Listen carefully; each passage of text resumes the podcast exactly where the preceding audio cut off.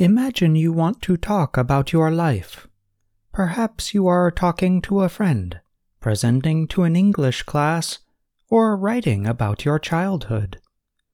You might start with where your life began. In other words, where and when you were born.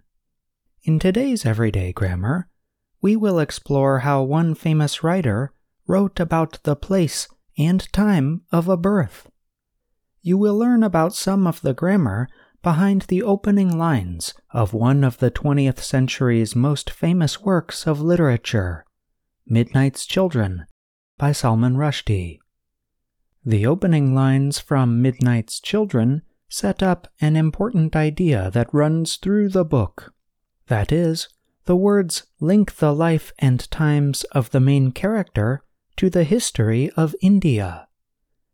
Notice how the sentences jump between past and present, a clear suggestion that the narrator is in the process of writing about his life. I was born in the city of Bombay.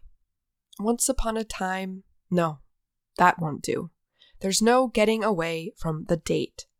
I was born in Dr. Narlikar's nursing home on August 15th, 1947. Note that the first sentence uses the simple past. I was. The adjective born follows the be verb. I was born in the city of Bombay. But then there is an expression that ends the sentence. It is once upon a time. This is a common structure used in fairy tales or folk tales. The next sentence introduces the present tense, suggesting the narrator is talking to himself. Then it switches back to a more exact time during the past. No, that won't do. There's no getting away from the date. I was born in Dr. Narlikar's nursing home on August 15th, 1947. Having described where he was born, the narrator then describes when he was born. And the time? The time matters too. Well, then, at night. No, it's important to be more on the stroke of midnight, as a matter of fact. Note that Rushdie used some incomplete sentences, sentences without a verb. Examples include, and the time? Well, then, at night. And on the stroke of midnight, as a matter of fact. All of these statements bring an everyday, conversational quality to the story.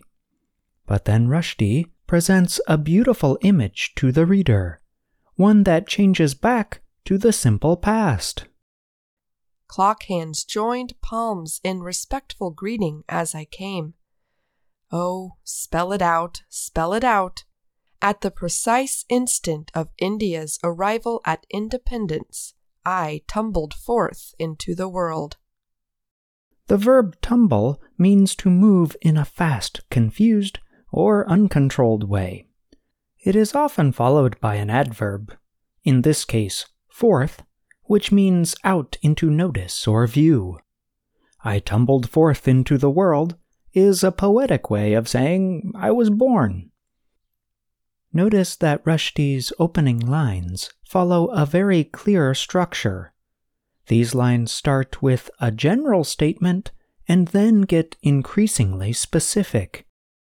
The very general statement is, I was born in the city of Bombay.